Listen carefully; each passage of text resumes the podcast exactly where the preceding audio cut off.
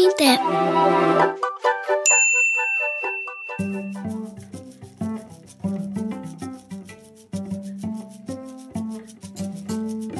Olá, queridos, olá, ouvintes, mariposas e mariposos, sejam bem-vindos a mais um episódio do Pamiteu, podcast do Instituto Maria da Penha, que chega até você com o apoio do Grupo Virtus da Universidade Federal de Pernambuco e apoio da Nabecast Assessoria em Produção de Podcasts. Eu sou o Carlinhos Vilaronga e neste episódio nós queremos compartilhar com você um bate-papo que aconteceu no mês de agosto entre a professora Regina Célia Barbosa e o deputado estadual Bruno Lamas. Foi um bate-papo que aconteceu nos canais do Instagram do Instituto Maria da Penha e do deputado Bruno Lamas, e eles conversaram um pouquinho sobre os avanços que a Lei Maria da Penha teve desde a sua criação, já que em agosto de 2020 a lei comemora os seus 20 anos. Então ajeita aí o seu foninho de ouvido, ajusta direitinho o seu volume e desfrute desse bate-papo que está muito legal.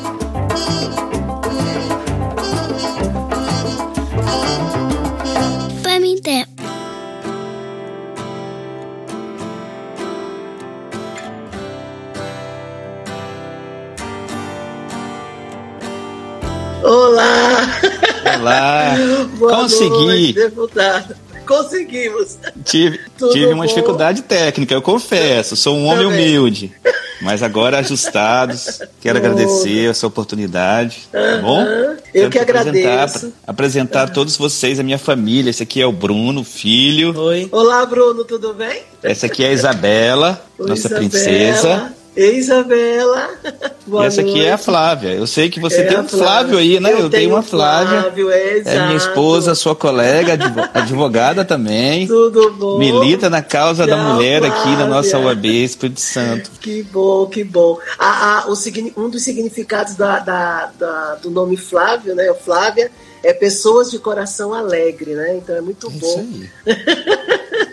É muito bom saber que nós temos ao nosso lado pessoas de coração alegre. Mas, deputado, é um prazer enorme quando você fez o convite ao Instituto Maria da Penha, não é? Foi encaminhado para nós e nós estamos aqui com muita honra, né? Ainda mais uma terra que eu gosto muito, que eu amo, não é? Que é o Espírito Santo. A gente conversou um pouquinho a terra do meu pai e os capixabas, né? Pessoas fortes, né? Bem organizados. Parece que todo mundo nasceu sob o signo de virgem aí, que estão muito organizados. Mas é, eu glorifico a Deus pelas nossas vidas e estamos aqui para conversarmos um pouco e contribuir naquilo que for necessário, nas informações que possam fazer com que as pessoas busquem mais esclarecimento, sair um pouco da seara das dúvidas com relação É à aplicabilidade e eficiência da lei. Eu que agradeço. Quero dar boas-vindas a todos que estão já nos acompanhando. As pessoas estão entrando na live. Capixabas, mineiros, nordestinos. Pernambucanos. per- nordestinos, pernambucanos. Quero me apresentar para todos que estão aqui conosco e para a professora Regina Célia. Eu sou o Bruno Lamas, tenho 43 anos, apresentei aqui a minha família. Sou deputado estadual, milito a vida pública desde os 20 anos.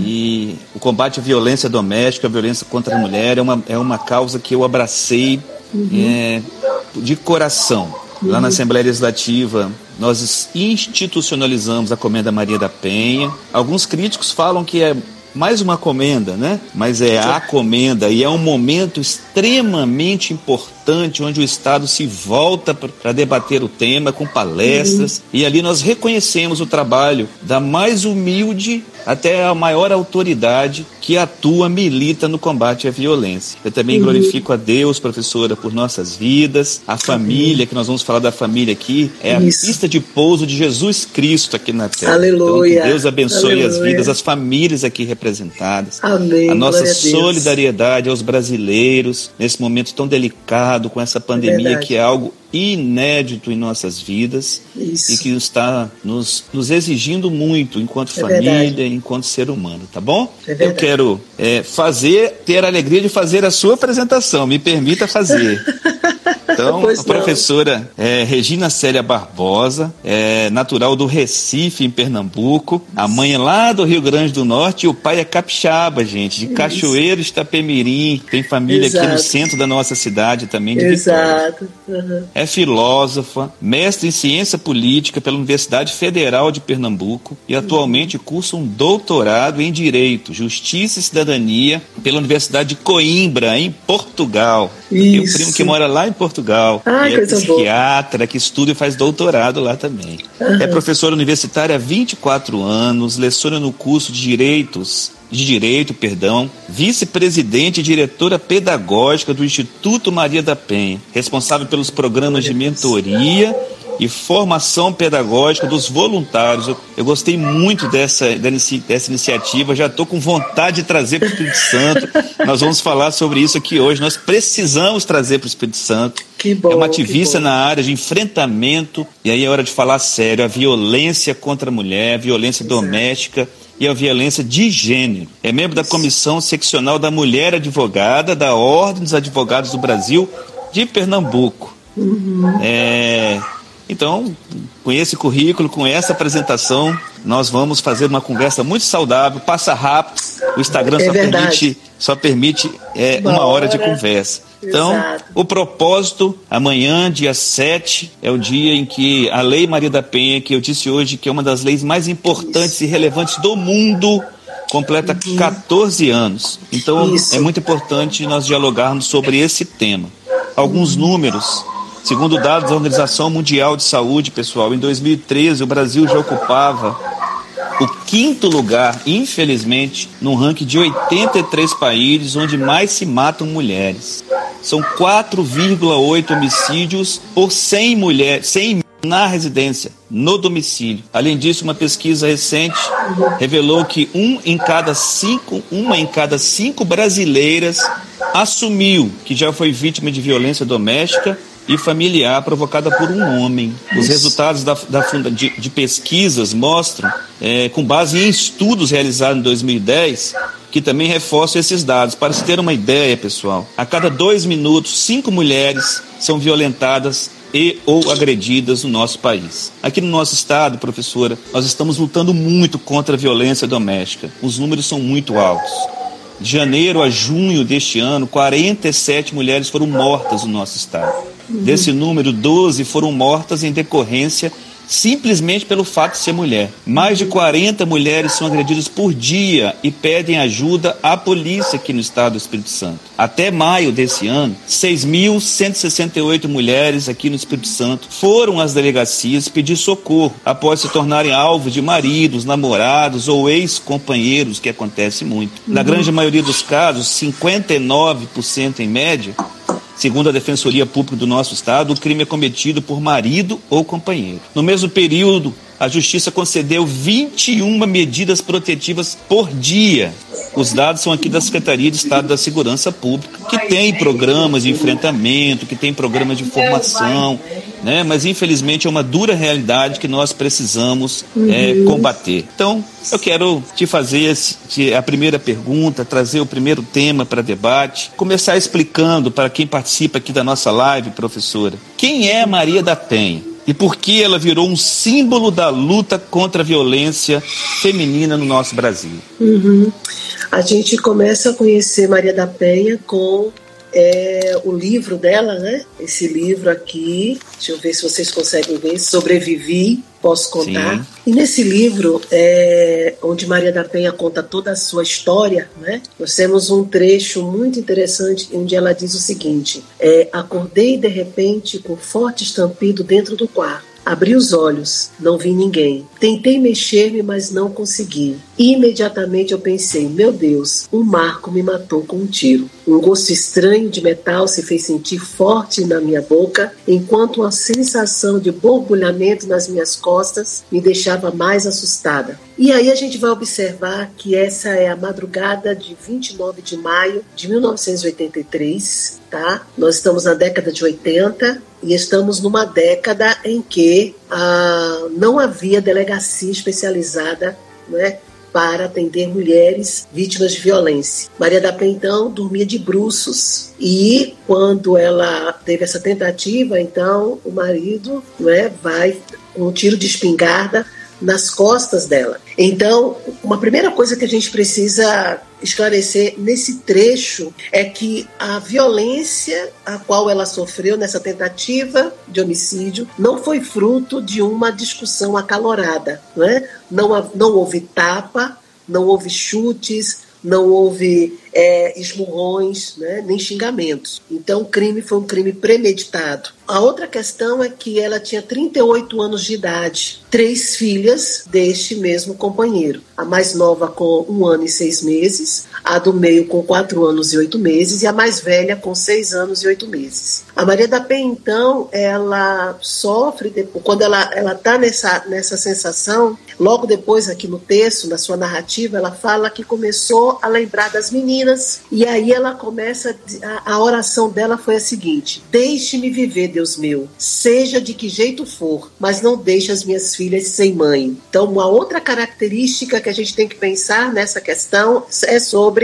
as mulheres mães que são vítimas de violência. Já havia uma situação de violência dela, né? Mas era uma, algo que ela tentava contornar. Ela muitas vezes pedia, algumas vezes ela pediu, algumas ocasiões ela pediu a separação, ele não aceitava. Até que tem esse desfecho para acontecer um outro. É, ele havia dito, logo depois ela vai para o hospital e tudo mais, depois ela vai para o Sara Kubitschek, porque no hospital né, central de Fortaleza já fica comprovado que ela ficou paraplégica ali naquele mesmo momento. Muitos, eles é, é, não, não conseguiam ver o ferimento dela, então quando os, os médicos chegaram no hospital, na, na casa dela, não observaram o ferimento, a dimensão do ferimento. Por quê? Porque o sangue estava sendo absorvido pelo colchão. Então, ela estava de bruços, ela não pôde mais se levantar. E aí, depois de quatro meses, ela vai para o hospital, ela vai depois para o Saracubixeque em Brasília. Quatro meses ela retorna à casa adaptada à nova condição. E aí ele vai, ele, né, ele que, que ajudava no banho, tinham duas empregadas, né? E aí, então, ela vai para uma segunda tentativa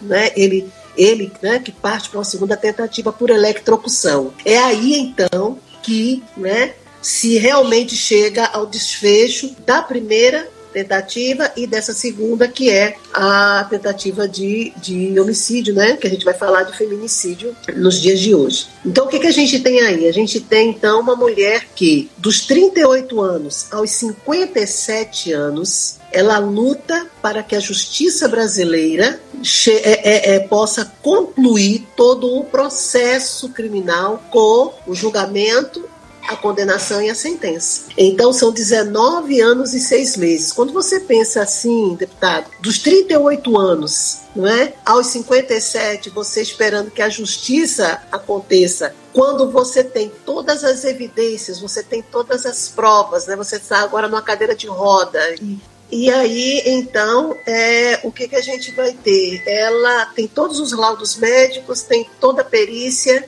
e aí o caso ele chega de 1983, o caso chega então em 1998, o caso chega à Comissão Interamericana de Direitos Humanos, onde duas entidades, o CEGIL e o CLADEM, representam a Maria da Penha, através de documentos qual, aos quais o Brasil era signatário, entre eles o Pacto de São José, né? e que foi é, extremamente significativo para que esse caso chegasse à Organização dos Estados Americanos. Em 1900, com 15 anos então do caso, 1998, o caso chega à comissão, que leva dois anos para analisar por que, que o, a, o processo da Maria da Penha não, não era célere, porque não prosseguia. A comissão, na sua investigação, eles vêm aqui ao Brasil, fazem uma investigação para saber se o caso era algo específico contra a pessoa da Maria da Penha ou se era da cultura jurídica no Brasil a tolerância às práticas de violência contra a mulher. E foi essa segunda conclusão que eles chegaram e que está exposto no relatório. É o relatório 12.051, que está inclusive né, de domínio público, está no Google na sua íntegra, onde a, a, a comissão ela coloca lá o relatório, o dossiê da conclusão do caso. E é, o Brasil é convidado para responder em segredo de justiça sobre este caso por quatro vezes. Em nenhuma delas o Brasil responde. É importante que a gente possa ver isso, porque isso é muito vexatório, a gente saber que o nosso país, infelizmente, ainda cultiva a prática dessa tolerância, a prática da violência contra a mulher e que tem muitas vezes respaldo na cultura jurídica, logicamente, que nós temos culturas jurídicas que são eficientes, são céleres, não é? Nós temos, não é, magistrados profissionais extremamente comprometidos, mas também nós temos um sistema que ele não é dessa forma, não é comprometido na sua integralidade. Funciona aqui, não funciona ali, para acular, né? Então, infelizmente, isso ocorre. Não existe um padrão de eficiência jurídica com relação a esses processos. E nesse caso, então, o Brasil ele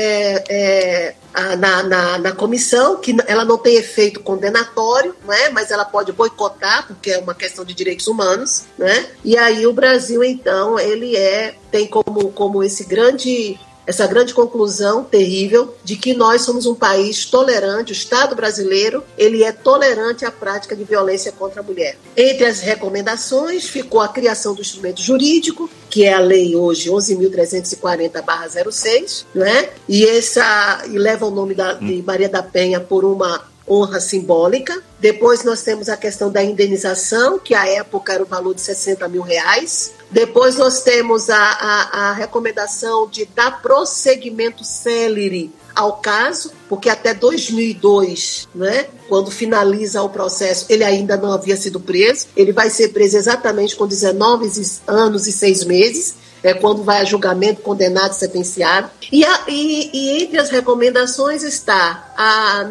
a urgente necessidade de qualificação dos agentes de segurança pública, saúde e educação, alteração nas matrizes curriculares que possam introduzir a questão da violência de gênero, a história das mulheres e o respeito, a questão da cidadania e direitos humanos, como também a criação de equipamentos que garantissem a estrutura, é? Uh, que pudessem garantir a estrutura de atendimento, acolhimento e acompanhamento à mulher vítima de violência.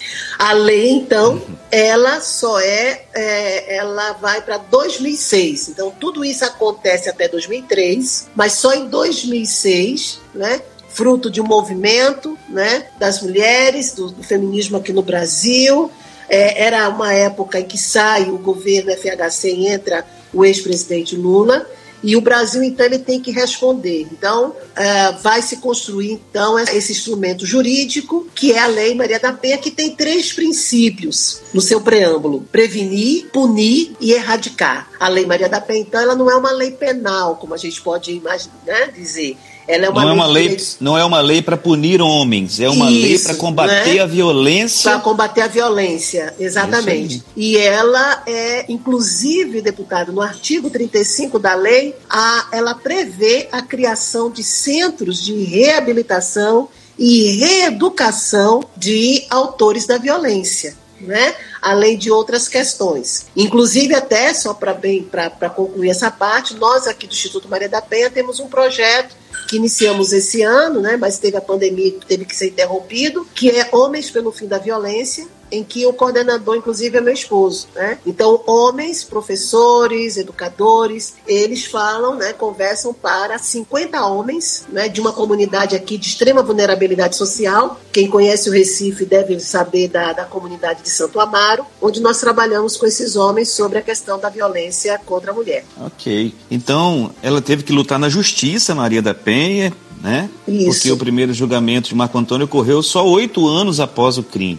Exato. E o caso ganhou toda essa repercussão internacional e tem uma frase, uma, uma afirmação dela, em aspas, que fala: Fizemos a denúncia e em 2001 o Brasil foi responsabilizado internacionalmente pela forma negligente com que tratava os casos de violência doméstica e uhum. obrigado a mudar as leis do país. Em Exato. entrevista ela afirmou isso. E aí a, gente, a importância da Lei Maria da Penha nos dias de hoje, inclusive. Essa história uhum. que vem, é, que, foi, que foi relatada aqui de forma emocionante, chegamos à importância uhum. é, dessa lei para salvar vidas. E aí, Isso. professora, falando da violência, assim, quais os tipos de violências previstos na lei? Nós sabemos que existem alguns tipos, normalmente as humilhações, uhum. agressões morais, né, uhum. né, avanço para violência física, para tapas, chutes, socos e pode chegar até o feminicídio. Fala um uhum. pouquinho disso pra gente, por favor. Bom, aí nós estamos falando do artigo 7 né, da Lei Maria da Penha, onde a Lei Maria da Penha ela vai caracterizar cinco tipos. Todo mundo fala, né, a ONU Mulheres em 2013 para 2014, ela identifica a Lei Maria da Penha como a terceira melhor lei né, do mundo. A primeira lei é a lei da Espanha, né, e ela é de 2004. E por que ela é a melhor lei? Porque ela, além de, de, de caracterizar a violência de gênero, a violência né, doméstica, intrafamiliar, ela inclui a necessidade da formação de educadores né, para para a questão do enfrentamento à violência. É a lei da Espanha que chama atenção sobre né, quem deve, quem deve fazer parte da rede e como eles devem ser qualificados continuamente. A segunda lei é a lei do Chile. Ela é de 2005, inclusive sofreu uma alteração em 2010, e ela se torna a segunda melhor lei porque ela vai trabalhar com a qualificação, a formação dos agentes de segurança, tá? E ela também estende a questão da, da violência, é, na questão da violência de gênero, também para outras outras situações, como a idosa, a deficiente e tal, né? Ter esse olhar da sensibilidade com relação a isso. E a Lei Maria da Penha, porque a Lei Maria da Penha, ela vai caracterizar esses tipos de violência, ela também vai colocar a questão de que uma mulher vai para uma casa abrigo, ela pode levar os filhos até 18 anos, e se essa mulher for uma mulher trabalhadora, ela pode também é, pedir licença do trabalho e continuar recebendo recebendo por, ser, por até seis meses, tá? É, e porque também prever essa questão da reabilitação e reeducação do homem. Então, nós temos na, no artigo 7 os tipos de violência, que é a violência psicológica, moral, física, sexual e patrimonial né? Okay. Então, essas, essas, essas violências, essas caracterizações, deputado, são muito importantes. Por quê? Porque a cultura da, da, da, da né, ela, no nosso país, ela trouxe apenas como reconhecimento para uma mulher denunciar né? Na verdade, isso foi uma cultura que foi criada mesmo, tá? De que o reconhecimento da violência se dá apenas na sua forma física, física. Sim. E é por isso que até hoje nós temos mulheres em situação de violência que quando vão à delegacia apresentar uma denúncia, né, da violência moral ou da violência ou da violência psicológica, encontra-se resistência por parte de alguns agentes públicos em fazer, não é,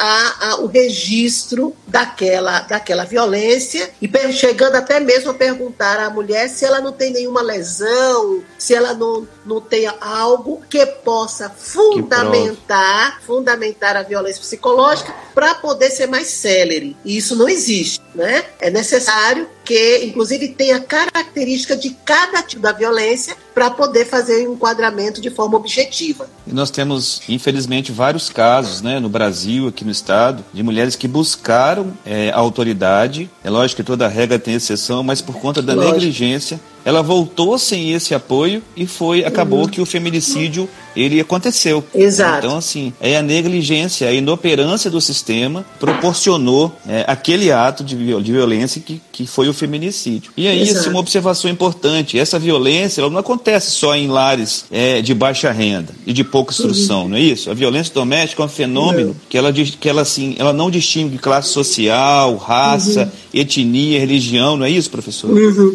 Exato ah, você vê, né, a gente pode falar agora, porque é algo que se tornou público, né, notório, há quatro anos, a Luísa Brunet, por exemplo, que é uma das maiores expressões né, de, de empresárias, de modelo e tudo, e ela foi às redes sociais e faz a denúncia da violência. Né? É, primeiro a gente tem que lembrar da Maria da Penha, porque Maria da Penha ela se enquadra no perfil diferenciado. É uma mulher branca, instruída, com mestrado, né? é uma mulher de que, que à época tinha uma boa condição socioeconômica, não é? E que não inspirava, né, para, para a vulnerabilidade uma mulher que sofria violência, ok? E aí a gente tem agora a questão da Luísa Brunet. Lógico que a gente tem muitos outros casos, mas eu estou falando daqueles que são reconhecidos mediaticamente, publicamente, para a gente entender que a, a violência ela é algo, é um fenômeno democrático, ela não faz de restrição étnico-racial, econômica, não é, social ou política.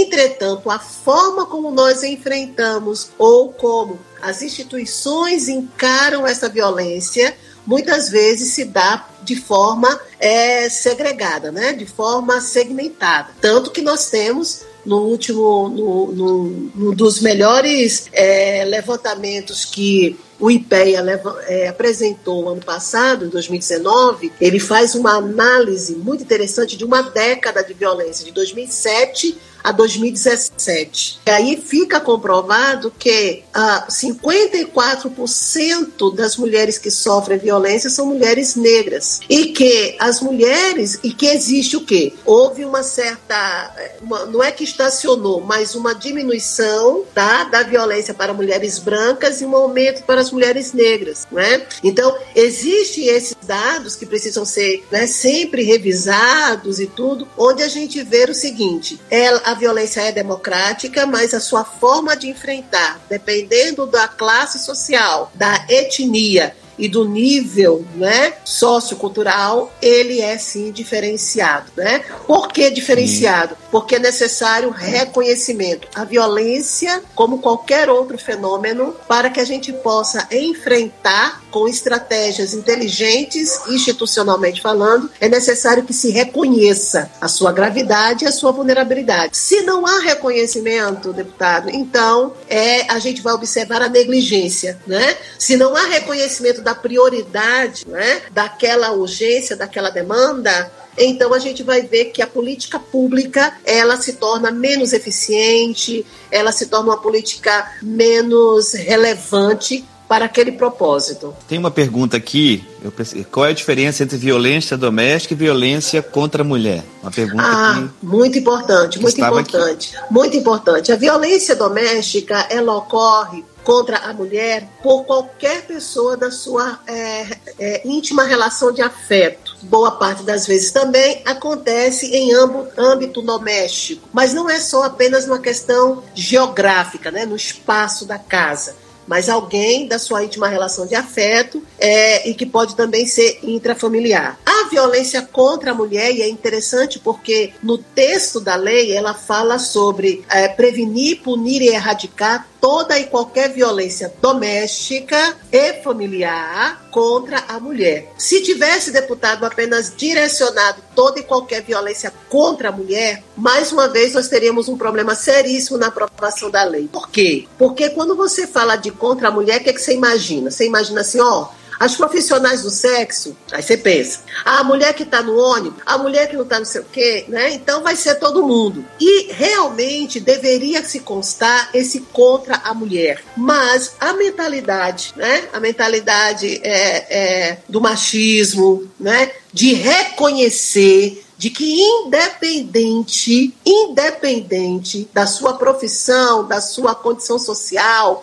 aquela mulher precisa não é? de um acolhimento, ela precisa de atendimento, isso não é reconhecido por todos. O senhor me deixa só uma, uma, uma, um espaço, por favor. Observe que naquele texto de João 8 é muito significativo. O texto de João 8 diz que a mulher ela foi encontrada em ato de adultério. Em ato. Não foi fofoca, não se presumiu, não é? Não foi uma intuição, ela foi encontrada em ato de adultério. E essa mulher então ela vem arrastada pelos homens até a presença do Senhor Jesus. Aquilo ali é uma violência contra a mulher e da qual o Senhor Jesus interviu de forma sábia, né? Então, ah, esse reconhecimento e ali foi um reconhecimento do pecado, né? Os homens tinham que reconhecer que quem não tivesse pecado atirasse a primeira pedra e tudo mais. Mas observe o quão seria difícil hoje, né? Algumas pessoas reconhecerem quem deve ser a mulher, a qual deve ir até a justiça, não é? É, é,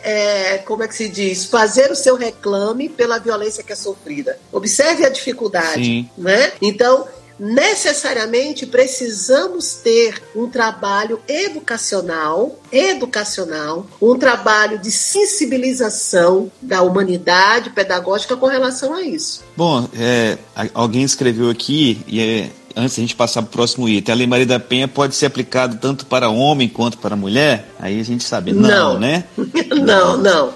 É, os Veja, homens. Uma coisa, uma a Lei Maria da Penha, ela é uma lei especificamente para a mulher. Tanto, nós tivemos situações em que alguns magistrados retiraram a medida protetiva, porque a lei, a lei Maria da Penha ela tem as medidas protetivas, elas são né, bem completas, e a medida protetiva foi aplicada não é, para homens que sofreram a violência. E aí vem a grande questão: homem sofre violência né, é, é, de uma mulher? Sim, sofre.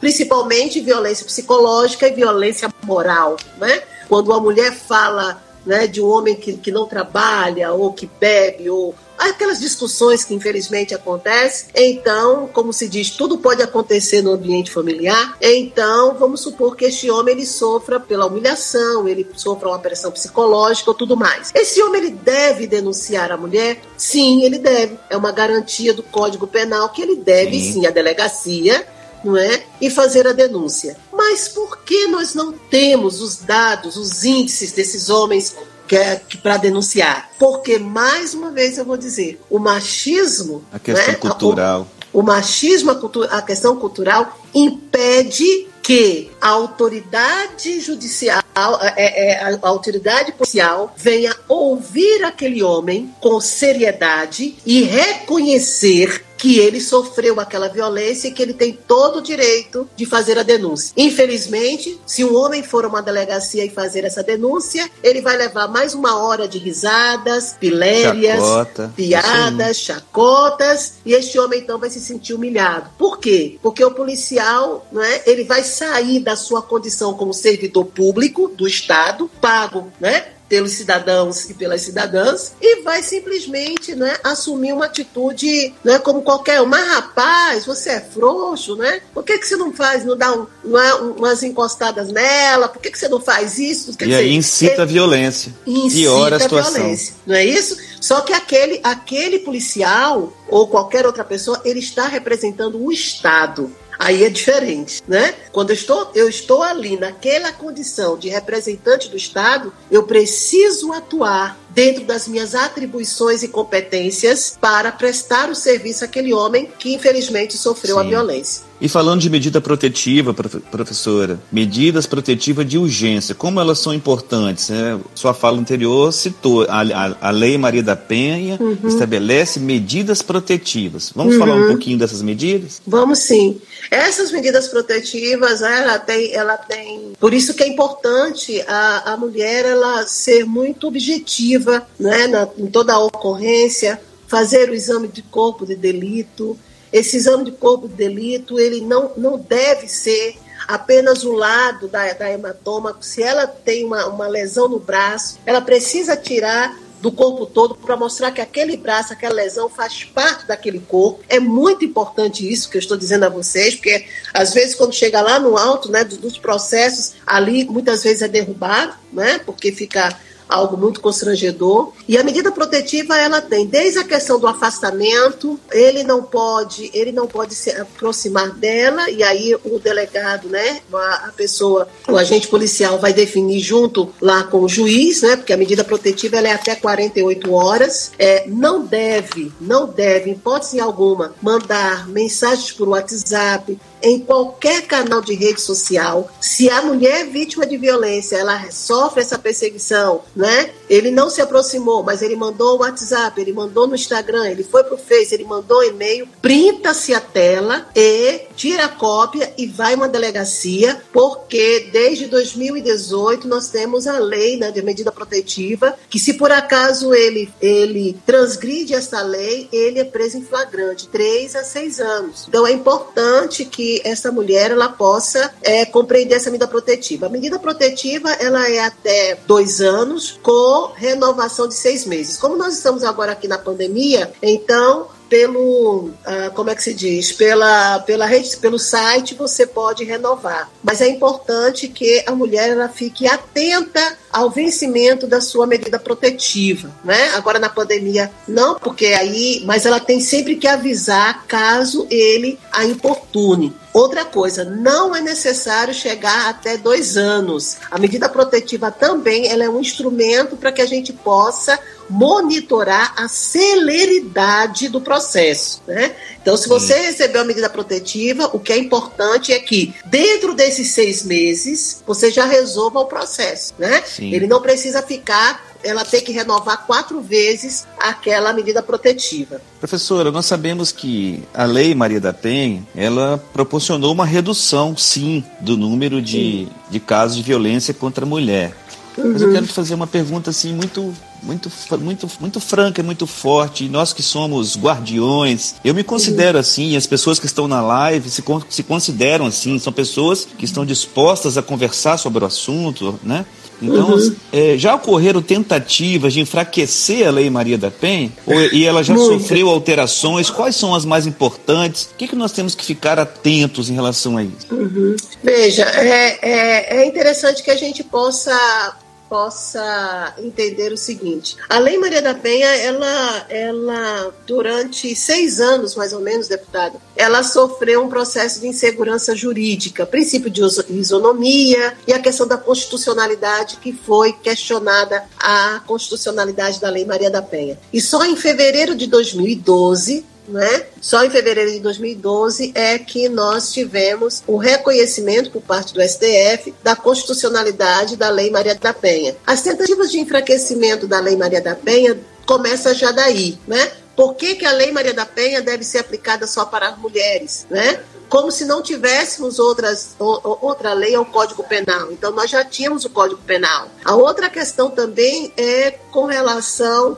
a lei Maria da Penha, a questão da medida protetiva, ela ser algo né, que deve ser é, por uma delegacia. Nós temos uma dificuldade muito grande dos, dos, dos delegados, dos agentes, alguns, a gente sempre vai falar na base de alguns, eu não sei se é mais ou menos 50%, são 5.500 municípios que nós temos, então é difícil, mas nós temos aí uma grande maioria pede para a mulher recontar a mesma história por mais de cinco ou oito vezes, né? E dizer para ela o seguinte: olha, a senhora melhore no tempero da comida, a senhora compre um bebidol, a senhora vai dormir numa outra casa, amanhã com a cabeça mais fria vocês conversam, e se por acaso ele insistir, aí sim, eu vou emitir não é, a medida protetiva ou a, a, a o boletim de ocorrência. Então, Isso é uma afronta grande... clara à lei, né? É uma tentativa de diminuir a lei. Exatamente. Então, essa, essa tentativa de, de, de, enfraquecimento. de enfraquecimento da lei, ela é muito séria, porque quem é o delegado, quem, quem são as pessoas que vão reconhecer? Então, em alguns momentos ela vai ter o reconhecimento, em tantas outras também não, não em outras também não vai haver esse reconhecimento. A outra questão também não é, é dizer o seguinte, por que só, como eu já falei, só a mulher? Então, vamos fazer dessa lei, não é, uma lei intrafamiliar. Então, qualquer pessoa, não é, qualquer pessoa da casa pode se valer da Lei Maria da Penha. E, e não precisa. Por que, que a gente está usando a questão da Lei Maria da Penha? Porque os homens eles morrem mais nas ruas, nos trânsitos, nos bares. Isso é bem verdade. O, o, o, os dados apontam que quatro vezes mais os homens morrem fora, né? Do seu ambiente familiar, né? E também é, é, e, e, isso vai cair com relação à mulher, porque a mulher, por outro lado, é quatro vezes mais, é uma quatro vezes mais, ela é vítima da violência por uma pessoa de sua íntima relação de afeto. Ela entra em casa, é uma pessoa com quem ela dorme.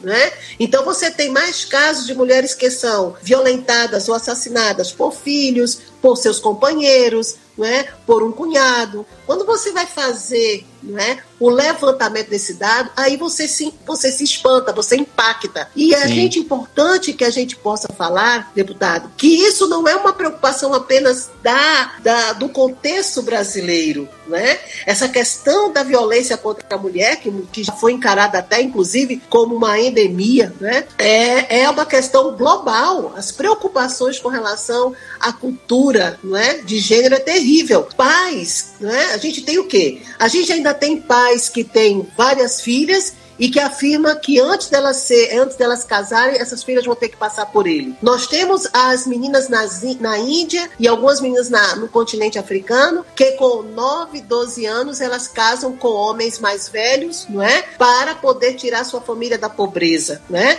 Nós tínhamos aqui a, aquela técnica, né, de, de da, da fibrulação para as mulheres na África, onde os seus clitóris eles eram a, a, o seu órgão genital ele era costurado, né? Então, essa lei ela foi derrubada, deputada, agora em 2017 para 2018. A gente está falando de algo muito recente, Sim. né? Nós temos aqui o tráfico de seres humanos, onde as meninas, não é? Elas não têm a oportunidade de viver a sua idade infante, não é? Para poder servir a homens. Então, nós temos toda, não é uma questão apenas da mulher que tem a, a, o companheiro, né? A questão do relacionamento abusivo já começa no namoro. O relacionamento abusivo é algo terrível. Então você já vê um menino com 12, 13 anos, né? Já exercendo a prática de controle sobre a namorada. Isso é, isso é muito sério. Então a gente tem aí toda uma ideia de, de uma cultura social que é necessário a gente barrar. Por Sim. isso que eu falo que o machismo ele é perverso com as mulheres, mas ele é muito mais perverso com os homens, deputado. Cada menino que chora com dois anos e ouve da mãe, do pai, da tia, da avó que homem não chora, quando a família em peso represa, represa as emoções, os sentimentos daquele menino criança, é o machismo ali que está matando a humanidade daquele menino para que ele perca a sensibilidade e até a capacidade de exercer a alteridade, que é se importar com a dor do outro, né? Eu como mulher, eu como mulher, eu não sou o, o, o, o, seu sexo frágil, eu sou o outro humano, tal qual você, que sente dor, que tem sentimento. Então, quando esse menino cresce e ele chega aos 12, 13 anos, ele já está com parte da sua humanidade morta. E é a Sim. partir daí, então, esse machismo está forte para poder matar agora a humanidade da mulher. Isso é muito sério. E aí a gente precisa pensar nisto, não é? Não como uma guerra entre homens e mulheres. Por isso que a, a Lei Maria da Penha ela é tão completa que ela prevê a criação. Veja, desde 2006 eu vou eu vou eu vou é, ler aqui literalmente porque aqui ele fala, ela fala aqui, olha, a, a união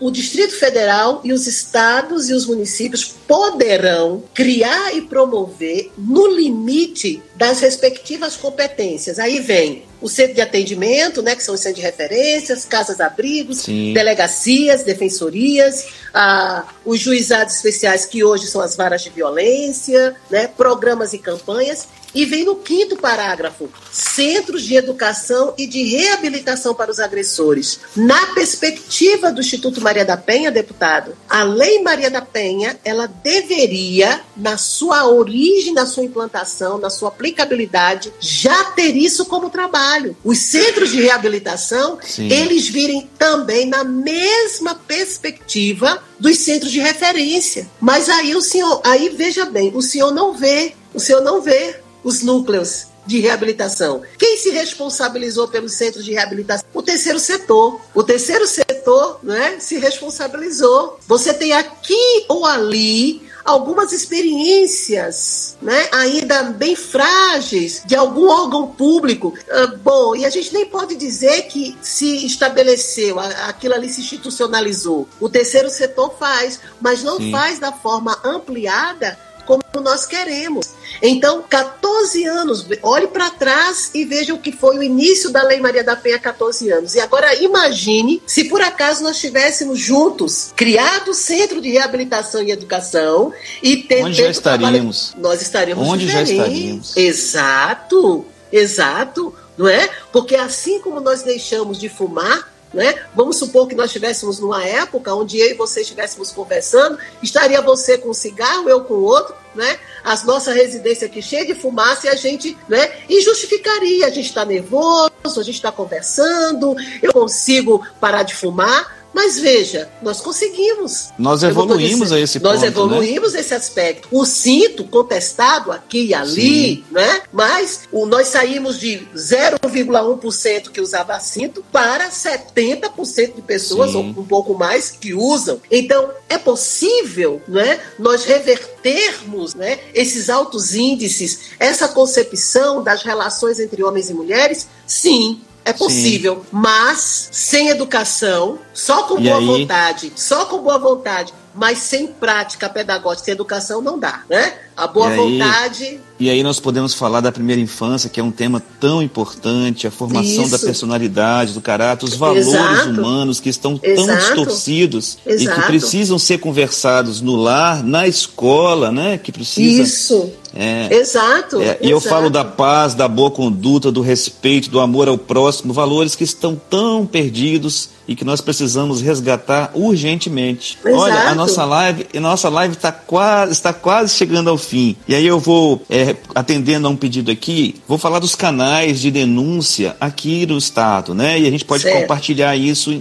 como nação. Então aqui nós temos a Polícia Militar no 190, nós temos o 127, que é o Ministério Público. Nós temos o 180, que é a Central de Atendimento à Mulher. Nós temos o 181, que é o Disque Denúncia. E temos celular também, professora, que tem ó, 27 o prefixo, 99837 4549, Defensoria Pública Estadual, funciona como WhatsApp. E o 27 3323 4045, que é um plantão especializado da mulher no Espírito Santo. Uhum. E aí, antes, que, antes de terminar, nós temos. É, nós falamos de questões culturais. E aí tem uma frase que é muito conhecida que fala assim: em briga de marido e mulher, não se mete a colher. Ou roupa suja se lava em casa. Isso é válido, professor, na sociedade moderna atual, diante do cenário que nós estamos conversando aqui? Olha, deputado, não é válido nem hoje, nem foi ontem, mas infelizmente, não é? é eu digo ontem porque quando você vai ao Gênesis, quando você vai aos princípios mesmo, né, da palavra, desculpa ter entrado nessa, nesse aspecto, mas Sim. porque eu também trabalho com a questão da violência contra a mulher no contexto cristão, tá? Sim. E não é próprio a gente falar aqui agora, mas para não desvirtuar, já estamos terminando. Mas eu quero dizer a você que não é, né? Nós temos aí um compromisso humano, não é, de defender e eu quero dizer homens e mulheres. Alguém colocou aí quando, quando, e quando o homem ele é denunciado injustamente, né? Então, quando existe, olha, para toda difamação e calúnia existe já o instrumento jurídico. Toda, toda difamação, calúnia, não é? seja contra homem, seja contra mulher, é necessário que haja investigação. É isso que eu quero dizer para vocês. Nós não queremos aplicar a Lei Maria da Penha, desculpa a expressão, de goela abaixo, não é? Nós queremos seguir um princípio legal. Você faz a denúncia, existe uma, é, a sua denúncia é acolhida, é feita uma investigação, comprovada a investigação, você segue o trâmite. É importante. Isso tem que acontecer para homens, para mulheres, Sim. para casos de violência contra criança, contra deficiente, contra idoso, contra roubo, latrocínio, tudo, tudo, Sim. ok? Então, não vamos tentar comprometer um trabalho técnico com a nossa forma de pensar. Eu acho que é Sim. importante que a gente deixe isso claro. Por isso que quando a gente tem uma, uma, quando há uma briga, quando há um conflito, aquilo ali é, é uma questão que perturba a ordem pública. Sim. É algo que a gente não pode ver uma mulher sendo esbofeteada, ou um homem esbofeteado, ou uma criança sendo abusada sexualmente e se tornar cúmplice de um silêncio Na para omissão. proteger o quê? Na omissão. Para proteger o quê? Né? Para não vergonhar quem? Nós precisamos Sim. saber disso. E aí é importante que a gente tenha isso né? como uma, uma aliança que a gente tem de sobrevivência humana. Isso é importante. Essa é uma mensagem, um apelo. É, essa, esse, esse momento nosso aqui, toda essa história que foi relatada, gente, nós precisamos de unir forças. É preciso sairmos, a sociedade precisa sair da omissão para a ação. Exato. Nós temos várias formas, várias formas é, de denunciarmos. O que não vale é a omissão. Exato. A omissão vem proporcionando toda essa tragédia ao longo da nossa história. Uhum, exato. E a palavra de Deus diz aqui em Provérbios 31, 8, 9: Abre a boca a favor do mudo, pelo direito de todos os que se acham desamparados. Abre a boca, julga retamente e faz justiça aos pobres e aos necessitados. Amém. Então, veja, nós não estamos aqui, enquanto Instituto Maria da Penha, para colocar panos quentes sobre um e tirar dos. Não! Nós queremos a justiça. Você ter uma mulher que foi vítima de violência dormindo aos 38 anos de idade e essa mulher percorrer 19 anos e 6 meses para que a polícia, para que a justiça, ela possa se fazer valer e a gente achar que isso foi o caso dela. Não, não é o caso dela. Muitos dos desembargadores, médicos, doutores, professores, né, dos profissionais aí mais gabaritados aos mais simples, chegaram onde chegaram porque a mãe se calou, porque a mãe se silenciou, porque se ela tivesse se rebelado, ela tinha uma ideia o seguinte: ele não vai, ele não vai formar, ele não vai sair daqui, eu vou aguentar isso por conta do meu filho. E muitas delas sofreram violência sim, deputado, e continuam é, sofrendo essa violência. Mas você que chegou a ser desembargador, você que chegou a ser médico e advogado, você hoje chegou a esse patamar porque alguém lá teve que ficar em silêncio para você prosseguir na sua vida. Mas isso é injusto, isso é cruel, isso é perverso, isso é negligência. Professora, professora, em uma das da, dos momentos lá na Assembleia, discursava um magistrado que inclusive faz parte do CNJ hoje, um magistrado muito respeitado no nosso estado. E ele, fazendo a sua palestra, ele relatou coisas do tipo: o sujeito vai pro bar, assistir uma partida de futebol, lá ele é manso, calmo, não tira farinha com ninguém, como diz. Não. Mas chega em casa porque o seu time perdeu, vai vai bater na mulher porque o time isso, perdeu. Ele relatou isso. fatos de autoridades que, que, que, praticaram violência doméstica, de membros Exato. do CNJ que foram punidos. Então, isso, isso comprova que nós conversamos aqui. Ela não, ela não, não faz distinção de classe social, de cor, não, de não, gênero, não. ela acontece. Né? e nós não podemos aceitar mais isso. Isso aí, eu quero recebê-la aqui no Espírito Santo, nesse estado de um povo bacana, um estado gostoso, professora, que você conhece bem. Nós temos da divisa com a Bahia ao clima de montanha em pouco mais de duas, três horas de deslocamento de veículo. É, a Assembleia Legislativa, quero muito recebê-la aqui na Assembleia Legislativa. Vou te mandar, vou, vou lhe enviar alguns convites, tá Ai, bom? Isso, para que nós possamos, bom, para que nós possamos tão logo essa pandemia passe, recebê-la aqui com muito carinho. Eu quero agradecer o seu tempo, a sua dedicação, a seriedade, conteúdo dessa nossa conversa aqui hoje para mim, para mim foi muito abençoada, tá bom? Que Deus abençoe, saúde, paz, Amém. como diz, como diz o querido pastor Walter Aguiar, Deus proverá. Ô oh, glória, amém. E agradecer a honra, né, ter sido convidada por você, deputado, para falar, né? Estamos quase no extremo, você no, você no sudeste, é. no nordeste, mas graças a Deus é uma rede, né? Que está agora se formando nesse enfrentamento. Quiser conversar com a gente, né, sobre o Instituto Maria da Penha, fizemos 11 anos, temos o nosso curso que se chama Defensoras e Defensores dos Direitos à Cidadania, né? Estamos à disposição. Também trabalhamos com voluntários mirins, que são as crianças, eu vou mandar para vocês, eles estão fazendo, organizando um vídeo, eu vou mandar para você, Sim. que é sobre sobre a lei, aniversário da Lei Maria da Penha. Então são crianças que têm a partir de seis anos, né, que já trabalham com essa, com essa questão e nos ajudando no voluntariado. Criança né? Criança abençoada nos ajuda, né? Sim. É voluntária também, tem um coração solidário, né? E também outras formas, nós temos nossos artesãos e outras formas também que a gente pode ajudar. As mulheres que estão em situação de violência, entrem em contato com o nosso Instagram pelo direct. Nós montamos um núcleo de referência online para todo o Brasil e nós temos advogadas, psicólogas, assistentes sociais que podem ajudar você aí do Espírito Santo. E nós, inclusive, já ajudamos uma mulher é, é deputada em linha Linhares, tá? Nos pediu ajuda e que, graças a Deus, eu quero, não sei se alguém de Linhares está aí assistindo, mas a delegacia de Linhares foi assim. A, a delegacia de, de, Linhares não foi posso te ajudar, não. A, a delegacia de Linhares foi assim: eis-me aqui, facilitou, sabe? Foi lá, emitiu uma medida protetiva, menos de 48 horas. Foi algo assim maravilhoso Sim. que nós tivemos uma experiência, tá? Na mesma noite do conflito que estava acontecendo lá na casa de uma das vítimas, e aí a polícia foi foi a nós aqui de Pernambuco aqui de Recife, conversando Olha só, tá vendo? o pessoal lá de plantão, e foi a noite de plantão. Então eu quero fazer esse registro, a delegacia lá de, de do pessoal lá de Linhares, e foi algo maravilhoso, e recebemos boas recomendações,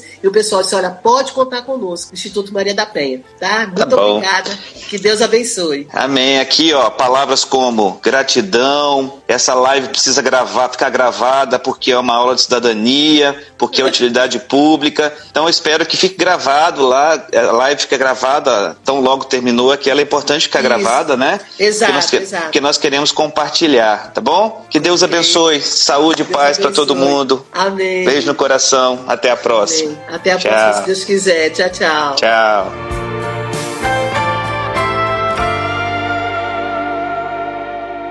Pamité Podcast. Ouvinte, foi muito bom ter você por aqui. Eu quero lembrar você que para saber mais sobre o Instituto Maria da Penha, você pode visitar institutomariadapenha.org.br, buscar por Instituto Maria da Penha no Facebook e buscar por Instituto Maria da Penha no Instagram. O nosso podcast ele está com uma página no Facebook, então basta você buscar por PAMITê e você vai ter acesso a conteúdo exclusivo em nossa página. O PAMITê tem direção de Regina Célia Barbosa, edição de Carlinhos Vilaronga, apoio de produção da Nabecast Assessoria em Produção de Podcasts. É publicado por Nabe Podcast Network. Conheça todos os podcasts ligados à nossa rede visitando nabecast.jp ou buscando nabecast.jp nas redes sociais. Esperamos você no próximo episódio. Sayonara!